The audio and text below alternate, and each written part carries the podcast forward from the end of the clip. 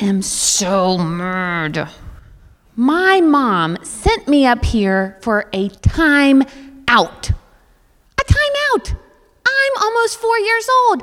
I don't need a time out. I'm practically an adult.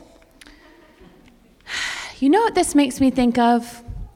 This makes me think of Israel. Now, I learned in church about a book of the Bible called Amos.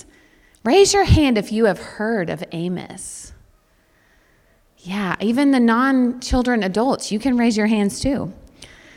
Have you ever heard of it? Right, in the Old Testament, Israel was God's special family of people. But they had a hard time listening, obeying God. They were not loving each other. They were wanting and wanting and wanting and wanting and wanting. And that is why I am in this mess.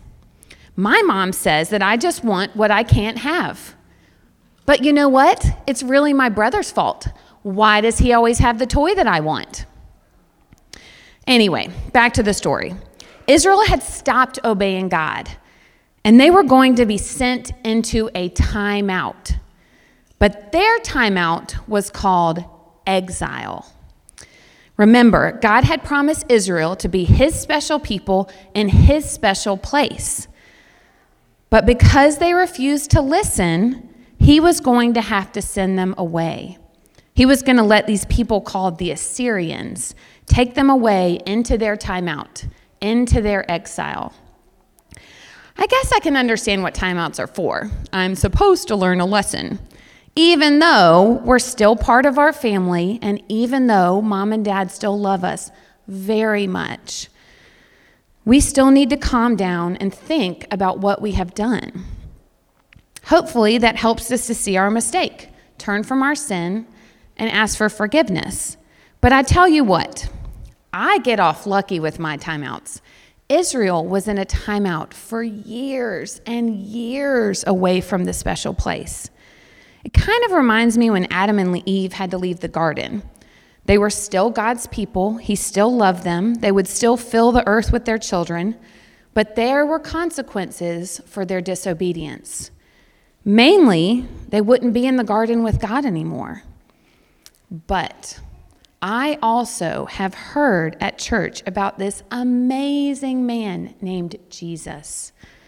The Bible says in a letter that Paul wrote to the church in Rome this We are made right with God by putting our faith in Jesus Christ. This happens to all who believe. Everyone has sinned no one has measured up to God's glory. The free gift of God's grace makes us right with Him. Jesus Christ paid the price to set us free. Did you hear that? It's a free gift. Even though I still need to learn my consequences, the eternal consequence for my sin, for my mistakes, has already been paid for by Jesus. The ultimate punishment of being separated from God has already been paid for by Christ. I am so thankful of the free gift that is Jesus. Would you pray with me? God, we thank you so much, Lord, that you have seen our acts of disobedience, that you have seen our wanting, Lord, and you fulfilled it in Christ. Help us to understand what it means to be fulfilled in you Help us to know that you are our good Father who desires to know us and for us to come to you. We pray all this in your Son's name. Amen.